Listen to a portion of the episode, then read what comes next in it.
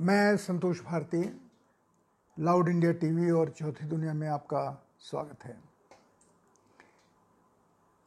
आज लोगों में उत्साह भी है, निरुत्साह भी है, आलस में भी हैं। कई तरह के व्यंग चल रहे हैं, क्योंकि अब हमको 20 तारीख तक घर पे रहना है। हालाँकि कई लोग इस खुशफहमी में हैं कि शायद कल से कुछ इशारा मिलने लगे कि क्या होगा, क्या नहीं होगा।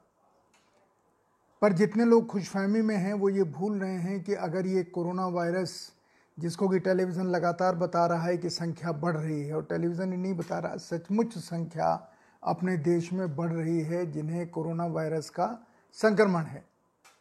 पर कोरोना वायरस के संक्रमण की बात बाद में पहले आपको एक मैं, एक अजीब सा सपना सुनाता हूँ, जो आज मैंने खुद देखा। और देख करके मैं थोड़ा खुश भी हुआ और थोड़ा मैं परेशान भी हुआ। अब इसका एक ही इलाज है कि या तो मैं घर वालों से इसको शेयर करूँ या फिर आप सबसे शेयर करूँ। तो मैंने फैसला किया कि जैसे टेलीविज़न के लोग कहते हैं आजकल विज्ञापन में कि आप हमारा बड़ा परिवार हैं एक्सटेंडेड फैमिली आप हैं, मैं इसे आपसे शेयर कर रहा हूँ। अब मेरा उस सपना जिसने मुझे कपा दिया। क्यों कपा दिया? आप भी आखिर में जानेंगे, उसे सुनिए। मैं किसी सरकारी दफ्तर में काम कर रहा हूँ, ऐसा मैंने सपने में देखा। वो सरकारी दफ्तर, उसका एक सेक्शन, बहुत छोटा सा सेक्शन है, जिसका चीफ कौन है, ये किसी को पता नहीं है। बस लोग काम कर रहे हैं, उन्हें निर्देश दिए जा रहे हैं। उन्हें निर्देश दिए जा रहे हैं, उसके आधार पर वो काम कर रहे हैं। मेरा सिर्फ़ इतना कहना है कि उस सपने को सुनिए ध्यान से और अंदाज़ा लगाइए कि कहीं ये सच तो नहीं होने जा रहा है। ईश्वर न करे कि सच हो, पर वो सपना जिस सेक्शन में मैं काम कर रहा हूँ, उसका एक अनजाना, अनदेखा चीफ है, जिसके सिर्फ़ मैसेज आते हैं। और वो सेक्शन बहुत महत्वपूर्ण है क्योंकि वो जो फैसला करता है उसके ऊपर पूरी सरकार अमल करती है। एक टारगेट आया या टास्क आया कि देश की अर्थव्यवस्था, व्यवस्था कैसे ठीक हो।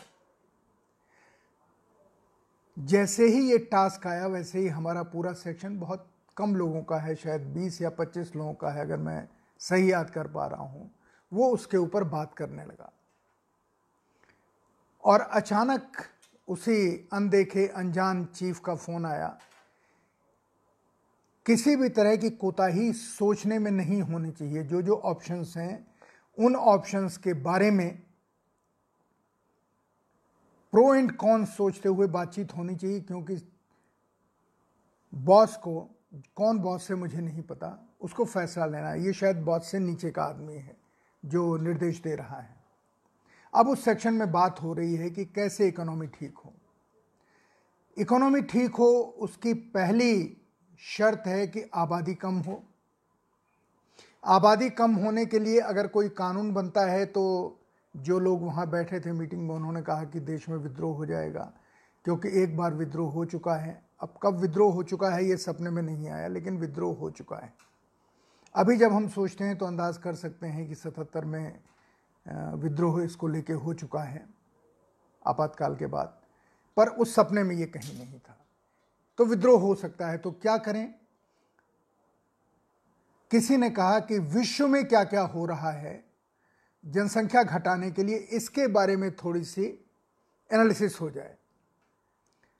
तब एक कहता है कि इटली में जो हुआ वो हमें करना चाहिए। अब किसी के, मैं मूक दर्शक हूँ, मैं सुन रहा हूँ। एक कहता है, इटली में क्या हुआ? तो एक विशेषज्ञ उसमें बताता है कि इटली में ये तय किया गया कि 45 साल से ऊपर के जितने लोग हैं, उन्हें वेंटिलेटर न दिया जाए। 45 साल की उम्र से ऊपर के जितने लोग हैं, उन्हें वेंटिलेटर न दिया जाए। वो अस्पताल में आए तो उनको, उनकी किस्मत पे छोड़ दिया जाए कि वो ईश्वर के पास जाते हैं या हमारे पास रुकते हैं, लेकिन हम वेंटिलेटर दें उन्हें जिनकी उम्र 45 साल से नीचे है। क्योंकि अगर हम ये करेंगे तो हमारी जनसंख्या भी कम होगी और हमें ये भी पता चल जाएगा कि गॉड से ब्लेस्ड कौन है। जो रुक गए हैं, जो रुकेंगे, वो देश को ठीक से चलाएँगे, अर्थव्यवस्था को ठीक से चलाएँगे। ये इटली के बारे में हमें बताया गया, उस सपने में। दूसरा, स्पेन, फ्रांस, इंग्लैंड, विशेषज्ञों ने बताया कि हर जगह लगभग एक ही रणनीति चल रही है, कि 50 साल से ऊपर के वही लोग रखे जाएँ जो हमारी विचारधारा के हैं। 50 साल से ऊपर वही लोग वेंटिलेटर के हकदार हैं, जो एक विचारधारा विशेष से, जो देश की विचारधारा है। जिसे, जो मेरे सपने की सरकार है, वो अपने लिए मानती है कि ये देश के लिए सही विचारधारा है। बाकी लोगों को समाप्त होना चाहिए। ऐसे लोगों को तो वेंटिलेटर दिया जाए, जैसा शायद शायद इंग्लैंड या फ्रांस में हो रहा है, बाकी या इसराइल में हो रहा है। बाकी जगह तो वही हो रहा है जो इटली में। इन दो बातों के बीच में वहाँ बहस चल रही है। दूसरी बात, अर्थव्यवस्था। कैसे ठीक की जाए? ये तो एक तरीका निकला कि जनसंख्या कैसे कम हो। अर्थव्यवस्था कैसे ठीक हो? मतलब कमाल का सपना था। शायद ये वो सब था जो दिमाग में पिछले पंद्रह दिन, बीस दिन, एक महीने से भरा हुआ था। उसी ने कुछ उलट पुलट करके एक शेप ली होगी, ऐसा मैं मानता हूँ, नहीं तो सत्य तो कभी सपने में आता ही नहीं। अर्थव्यवस्था कैसे ठीक हो? अर्थव्यवस्था ठीक हो कि वो लोग जो अर्थव्यवस्था से फ़ायदा उठाते हैं, जैसे गरीब लोग, और जिनमें से बहुतों के ऊपर व्यर्थ का खर्च होता है, उनके लिए कोई भी सुविधा मुहैया न कराई जाए।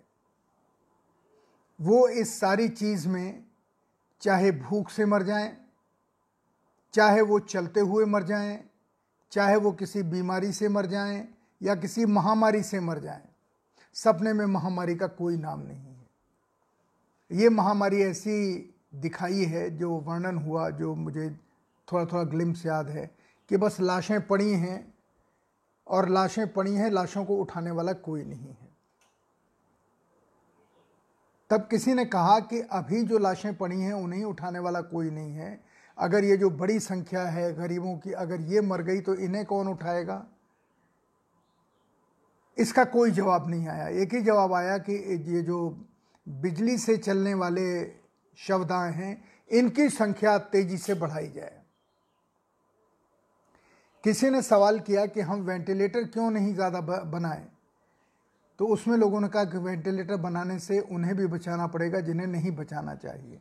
अब ये इतना भयानक सपना था, इतना भयानक सपना था कि मैं आपको बता नहीं सकता। तो अर्थव्यवस्था ठीक करने के लिए ज़रूरी है कि वो सारे लोग मारे जाएँ जो, जिनका इस अर्थव्यवस्था में सीधा कोई योगदान नहीं है, जो बचत में से पैसा लेते हैं। आबादी इसलिए कम की जाए क्योंकि आबादी ज़्यादा होगी तो लूटपाट की संभावना होगी। और उसी में किसी ने ये सवाल किया कि जो 50 परसेंट प्रोडक्टिव काम में लगे हैं, जैसे जो चाय की दुकान पे लड़का काम करता है, गरीब है, जो बड़ा होके बड़ा गरीब बनेगा, जो आज की तारीख में खाना खिलाते हैं होटलों में, जो आगे चल के बड़े गरीब बनेंगे, इनके बारे में क्या किया जाए? तो किसी का सुझाव आया कि इनको एक दस्ता बनाया जाए ऐसे सारे लोगों को जो भविष्य में गरीबी के खिलाफ आवाज़ उठा सकते हैं, उन्हें गोली मार दी जाए। गोली मार दी जाए। ये सारी चीज़ें सपने में आ रही थी। तब शायद कोई मानवीय व्यक्ति वहाँ था, उसने सवाल किया कि क्या ये सब सही है? तो जितने लोग वहाँ बैठे थे, उन सबने उसे डपट दिया। कहा यह देशद्रोही है इसे यहाँ से निकालो, पहले इसका इलाज करो, फिर आगे विचार करेंगे।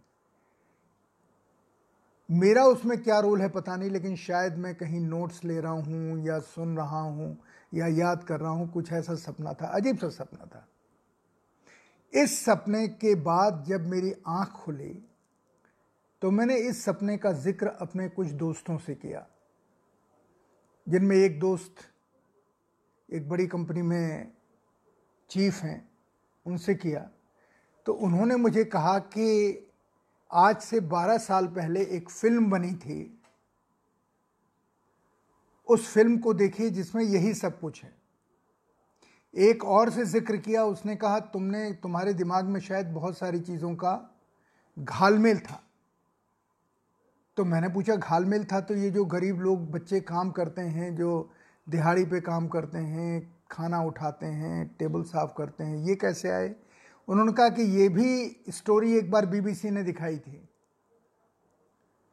कि ब्राज़ील में एक ग्रुप बना था सरकार की सहमति से, पुलिस की सहमति से।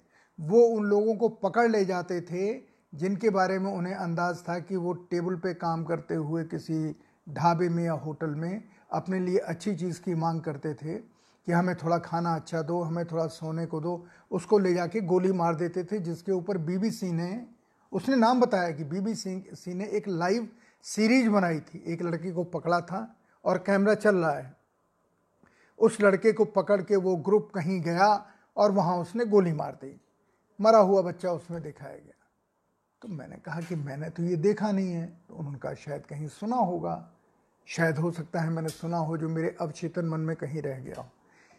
इस सपने ने मुझे कपा दिया। और मुझे अपना देश अचानक याद आने लगा। आज मैंने कोई रिसर्च नहीं की कि आपसे क्या बात करूँ। आज अपने डर की बात आपसे कर रहा हूँ कि इसका मतलब है कि जो 50 साल से ऊपर के लोग हैं और हमारे यहाँ वेंटिलेटर नहीं मंगाए जा रहे हैं, ना बनाए जा रहे हैं, जहाँ के डॉक्टर और नर्स अपनी मृत्यु की प्रतीक्षा कर रहे हों, जिन्हें इन्फेक्शन हो गया हो कोरोना का और उनका इलाज नहीं हो रहा हो, जो डॉक्टर या नर्स जिनकी जिनकी जीवन लीला समाप्त हो रही है, जिनके नाम के मारे, बारे में हमें नहीं मालूम हो, या कितने लोग मर गए, उनके बारे में हमें कुछ न मालूम हो, सब छिपाया जाए, और हमें सिर्फ़ ये बताया जाए कि भविष्य में ये ये अच्छा होने वाला है।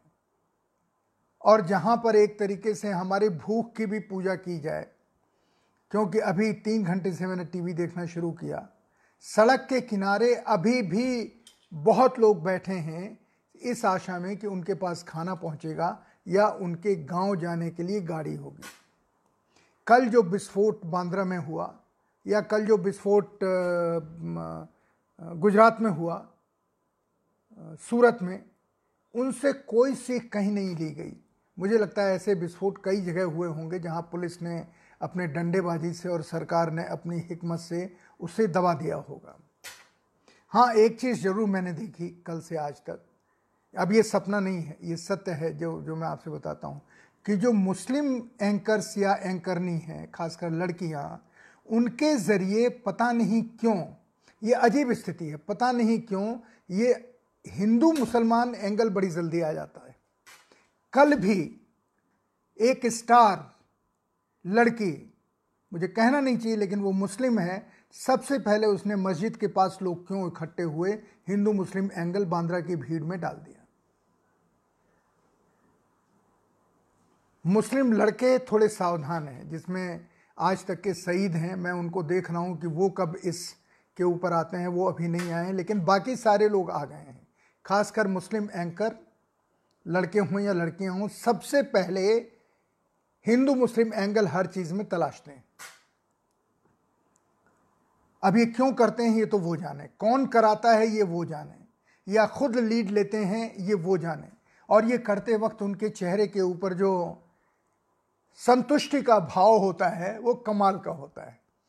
आप उसको देखें तो आप गदगद हो जाएँगे। सुंदरता में चार चाँद ला देता है, चाहे वो लड़का हो या लड़की हो। जब वो ये एंगल लाते हैं तो। क्यों लाते हैं, मैं फिर कहता हूँ, मैं नहीं समझ सकता। लेकिन आज एक और बड़ी खबर आई, और वो फिर हमारी कई सरकारों के सिस्टम की पोल खोलती है। कोटा में सारे देश के ट्यूशन पढ़ने लोग आते हैं। वहाँ से एक बस चली, और कल शाम को या रात में वो बिहार पहुँचे। उसमें सारे बिहार के लड़के थे। उनमें से किसी की जाँच नहीं हुई कि किसी को कोरोना है या नहीं है दूसरे प्रदेश से आ रहे हैं। उन्हें राजस्थान से चल कर के हरियाणा मिला होगा, उत्तर प्रदेश मिला होगा, फिर उन्हें बिहार मिला होगा। राजस्थान से चले। लेकिन किसी पुलिस के सिपाही ने उनकी बस को नहीं रोका कि जब लॉकडाउन है, कोई भी चीज़ आवाजाही बंद है तो तुम्हारी बस ठसा ठस भरी हुई बस कैसे जा रही है? वो बिहार पहुँच गई। किसी की जाँच नहीं हुई। इसका मतलब जाँच के नियम से बड़ी कोई और चीज़ है जो उन्हें निकाल देती है। क्या है, आप जानते हैं। उसी तरीके से, जिस तरीके से लोग सोशल मीडिया से जानकारी लेने की बात कभी प्रधानमंत्री करते थे आपको याद है, हमारे प्रिय प्रधानमंत्री ने एक बार सेना के जवानों से कहा था, आप सोशल मीडिया देखिए देखिए देश किस तरह आपके साथ खड़ा है। ये टेलीविज़न चैनल आपकी जय जय नहीं दिखाते हैं, लेकिन सोशल मीडिया आपकी जय जय दिखाता है। और वहाँ से जो सोशल मीडिया का प्रचार शुरू हुआ, वो कमाल का प्रचार शुरू हुआ, उसी सोशल मीडिया को भारत सरकार भूल गई। उसी सोशल मीडिया को प्रधानमंत्री कार्यालय भूल गया, मंत्री भूल गए उनके लिए अब सिर्फ़ ट्वीट करने का और अपनी टीवी देखते हुए फ़ोटो दिखाने का वो साधन है। बाल कटाते हुए दिखाने का साधन है सोशल मीडिया। वो उससे वो चीज़ें नहीं देखते हैं जिसमें लोग अपील कर रहे हैं। मुख्यमंत्रियों से हम यहाँ घिरे पड़े हैं। हमें, हमारे पास खाना नहीं है। बच्चे भूख से मर रहे हैं। बच्चों के लिए दवाई नहीं है, दूध नहीं है। हमारी पत्नी के लिए, बूढ़े बाप के लिए कुछ नहीं है। हम कोरोना की जगह भूख से मर जाएँगे। उनके पास कोई भी सहायता नहीं पहुँचा रहा है। आसपास कोई गुरुद्वारा हो तो सहायता पहुँच जाती है। आसपास कोई थाना हो, सारे थाने नहीं, आसपास कोई शरीफों का थाना हो तो उनके पास कुछ खाना किसी तरीके से पहुँच जाता है। लोग, लंगर, आप यहाँ से चलेंगे दिल्ली से, आपको सड़क के किनारे झुग्गियाँ पड़ी मिलेंगी, जहाँ लोग इसलिए बैठे हैं कि पुलिस की लाठी से मरने से बचने के लिए क्या पता उन्हें कोई सवारी मिल जाए, क्या पता उन्हें कुछ खाना मिल जाए। आप अभी जाके देख लीजिए, दिल्ली से चलिए और आगरा की तरफ़ चलिए। दिल्ली से चलिए, जयपुर की तरफ़ चलिए। आपको सड़कों के किनारे झुग्गियों के झुंड के झुंड मिलेंगे। ये वो लोग हैं जो अपने घर जाना चाहते हैं। तो जो लोग बम्बई से प्रवासी मजदूर जिन्हें कहते हैं पर प्रांतीय गुजराती भाषा में मजदूर कहते हैं, अगर भी अपने घर जाना चाहते हैं, क्योंकि उन्हें वहाँ उम्मीद है कि शायद कुछ खाने को मिल जाए। शायद वो मरने से पहले अपने घर वालों को देख लें। क्या गलत सोचते हैं? क्या बुरा सोचते हैं? क्या उन्हीं, उनकी मदद करने के लिए टीवी पर एक बार किसी मुख्यमंत्री का आके ये कहना कि आप बिहार के हैं? आपके लिए सामान पहुंचेगा। शायद आगे ये कहना भूल जाते हैं कि मरने के बाद पहुंचेगा, क्योंकि अभी तक तो नहीं पहुँचा है। वो लोग अपने प्रदेशों का नाम लेते हैं, अपने मुख्यमंत्री का नाम लेते हैं, हर एक का नाम लेते हैं। पर वो सोशल मीडिया की चीज़ न प्रधानमंत्री की आँखों के आगे से निकलती है, न श्री अमित शाह के आगों से, आगे, आँखों के आगे से निकलती है। बल्कि जिस दिन लॉकडाउन हुआ था 24 तारीख को 27 तारीख को गुजरात के लोग फंसे हुए थे हरिद्वार में, जो तीर्थ यात्रा करने गए थे। उन्होंने सीधे अमित शाह को फ़ोन किया। अमित शाह जी ने उनके लिए लग्जरी बसों का इंतज़ाम किया किया और वो आराम से अपने घर पहुँच गए। लेकिन वही समय था जब दिल्ली में, आनंद विहार में हज़ारों की भीड़ जुटी थी, सिर्फ़ ये हाथ जोड़ते हुए, हमें हमारे घर पहुँचा दीजिए, हमें खाना मत दीजिए, क्योंकि खाना आपके पास है नहीं, आप कहते हैं खाना पहुँच रहा है, खाना हमारे पास नहीं पहुँच रहा है, हम मांगते भी नहीं हैं, हमें घर पहुँचा दीजिए। और सिर्फ़ इतना करना था कि एक एक घंटे 24 घंटे के लिए एक एक घंटे पर छः ट्रेनें, सात ट्रेनें चला देनी थी, लोग अपने घर पहुँच जाते हैं। पर ये सरकारी अधिकारियों ने नहीं सोचा क्योंकि अगर वो सोचते तो उनकी बेजती हो जाती। देश के लोग चले जाते। आज खुलेआम लोग कह रहे हैं, खुलेआम सोशल मीडिया के ऊपर, कि हमें कोरोना से मौत मंजूर है, लेकिन भूख से नहीं। हम घर की तरफ़ जाएँगे और कल लोग बंबई से निकल पड़े, उड़ीसा के लोग निकल पड़े। मैं ये सपने के साथ इस सच्चाई को आपके सामने इसलिए रख रहा हूँ कि ज़रूरी नहीं कि आप इस सच्चाई को सच्चाई समझें। आप इसे बकवास समझ सकते हैं, क्योंकि सोशल मीडिया पे डर्टी आर्मी भरी पड़ी है, जो झूठ फैला रही है कि सब कुछ ठीक है। क्या फ़र्क पड़ेगा? हज़ार, दो हज़ार, लाख, दो लाख लोग मर जाएँगे। आखिर अमेरिका में भी तो मर रहे हैं, इंग्लैंड में भी तो ग्यारह सौ, बारह सौ या हज़ार या ग्यारह हज़ार, बारह हज़ार, जो भी संख्या है, मुझे नहीं पता, लोग मर रहे हैं। बाहर के जो लोग दोस्त फ़ोन करते हैं और संख्या बताते हैं, सुनने की हिम्मत नहीं होती, क्योंकि डर लगता है कि यही संख्या हमारे यहाँ थोड़े दिन के बाद ना हो जाए। हमारे यहाँ सुरक्षा किट नहीं है, टेस्टिंग किट नहीं है। कल एक मुस्लिम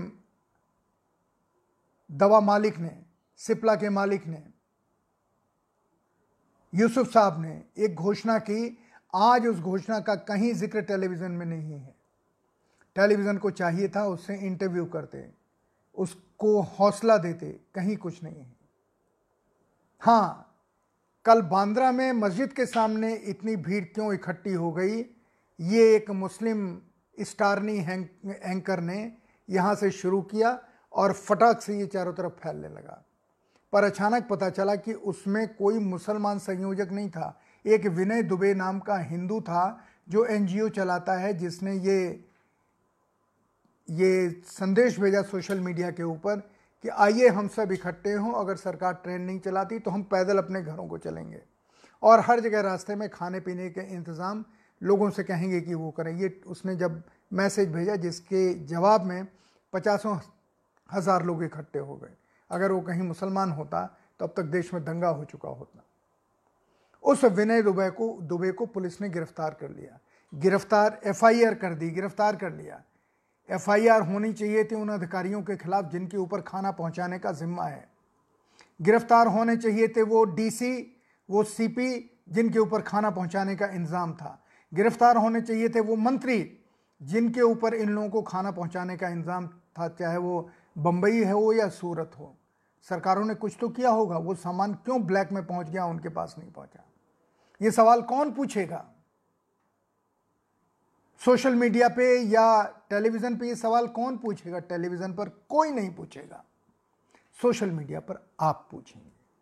हो सकता है इस सवाल को अब सोशल मीडिया पे जगह न मिले, क्योंकि अब मैं अब मैं आपको एक बड़ी भयानक खबर देने जा रहा हूँ। और वो भयानक खबर यह है कि सोशल मीडिया पे फेसबुक ने यह तय किया है यूट्यूब ने यह तय किया है, हम कोई भी वो बात नहीं दिखाएँगे जो सरकार को नापसंद हो। हम कोई भी वो बात नहीं दिखाएँगे दिखाई देंगे जिससे सरकार असहज स्थिति में पहुँचे। हम कोई वो बात नहीं दिखाई, दिखाएँगे जिससे सरकार असहज हो, जिससे सरकार परेशान हो। मतलब मतलब ये कि हम कोई भी सवाल पूछेंगे, ज़ाहिर है सवाल जब पूछेंगे, सरकार थोड़ी असहज होगी। चौथी दुनिया का मोनेटाइजेशन सोशल मीडिया ने, यूट्यूब और फेसबुक ने बंद कर दिया है और एक ईमेल भेजा है। ईमेल ये भेजा है कि आप एब्यूसिव लैंग्वेज इस्तेमाल करते हैं, यानी गाली गलौज की और अभद्र भाषा का इस्तेमाल करते हैं। मेरे सारे या हमारे साथियों के अशोकमान खेड़े के, विनोदों के, हम सबके भाषा आज से आप परिचित हैं। आज से नहीं, जब से हमने पत्रकारिता शुरू की है। और जब से ये लॉकडाउन हुआ है लॉकडाउन से पहले ये परेशानी आई है, हम हमेशा अपनी बात आपको सुनाते हैं, उसमें से वो गाली है क्या? वो अभद्र भाषा है क्या? वो एब्यूसिव अंग्रेज़ी में है क्या? ये क्यों फेसबुक ने ईमेल भेजा? कि इसलिए हम आपके इस चीज़ को मोनोटाइज नहीं करेंगे। और बीच में तो उसने हमारी कई सारे पोस्ट को जो हम आपसे बात करते हैं, उसे हटा दिया। हमारे मोबाइल पे तो दिख रही थी, जिसमें आ रहा था only you can see it बाकी बंद बाकी बंद। हम सवाल कर सकते हैं फेसबुक से, हम सवाल कर सकते हैं ट्विटर से, या हम सवाल कर सकते हैं कि हमें एक सबूत तो दीजिए कि हमने कब एबिसिव लैंग्वेज का इस्तेमाल किया। इसलिए वो सारे लोग सावधान हो जाएँ। पहला हमला हम पर हुआ है। पहला हमला चौथी दुनिया पर हुआ है। पहला हमला लाउड टीवी के ऊपर हुआ है। दूसरा हमला आपके ऊपर होने वाला है। उनके ऊपर नहीं होने वाला है जिन्हों जिन्होंने मस्जिद के पास क्यों इतनी भीड़ इकट्ठी हुई? हिंदू, मुस्लिम, एंगल दिया। उनके ऊपर नहीं होने वाला। उन्हें पद्मश्री मिलेगी। आप उन सारे एंकर्स के जो देशद्रोही भाषा इस्तेमाल आज कर रहे हैं, जो देश को बर्बाद करने की, देश को गलत खबर देने का काम कर रहे हैं वो सब पद्मश्री पद्म विभूषण के हकदार हैं। वो सब अच्छे पुरस्कार, पुरस्कारों के अधिकारी हैं। लेकिन जो लोग सचमुच देश प्रेम कर रहे हैं, देश को सही खबर दे रहे हैं, देश के लिए सही सवाल पूछ रहे हैं, गरीबों के हक में खड़े हैं, वो सारे सज़ा के हकदार हैं। हमारे घर कभी भी पुलिस आ सकती है, क्योंकि हमने एब्यूसिव लैंग्वेज इस्तेमाल की है। वो एब्यूसिव लैंग्वेज जिसे आप सुन रहे हैं जिसको लेकर के आप लाखों लाख की संख्या में इसे शेयर कर रहे हैं। मुझे सुन रहे हैं। मैंने जो नाम लिए, मैं कई नाम लेता हूँ। मुझे सुनते हैं अशोक वानखेड़े को सुनते हैं, अभय दुबे को सुनते हैं, अभिसार को सुनते हैं, विनोद दुआ को सुनते हैं। अब मैं पुण्य प्रसून का नाम लेता हूँ, जो उनको सुनते हैं या जो रवीश को सुनते हैं। हम सब सजा के हकदार हैं।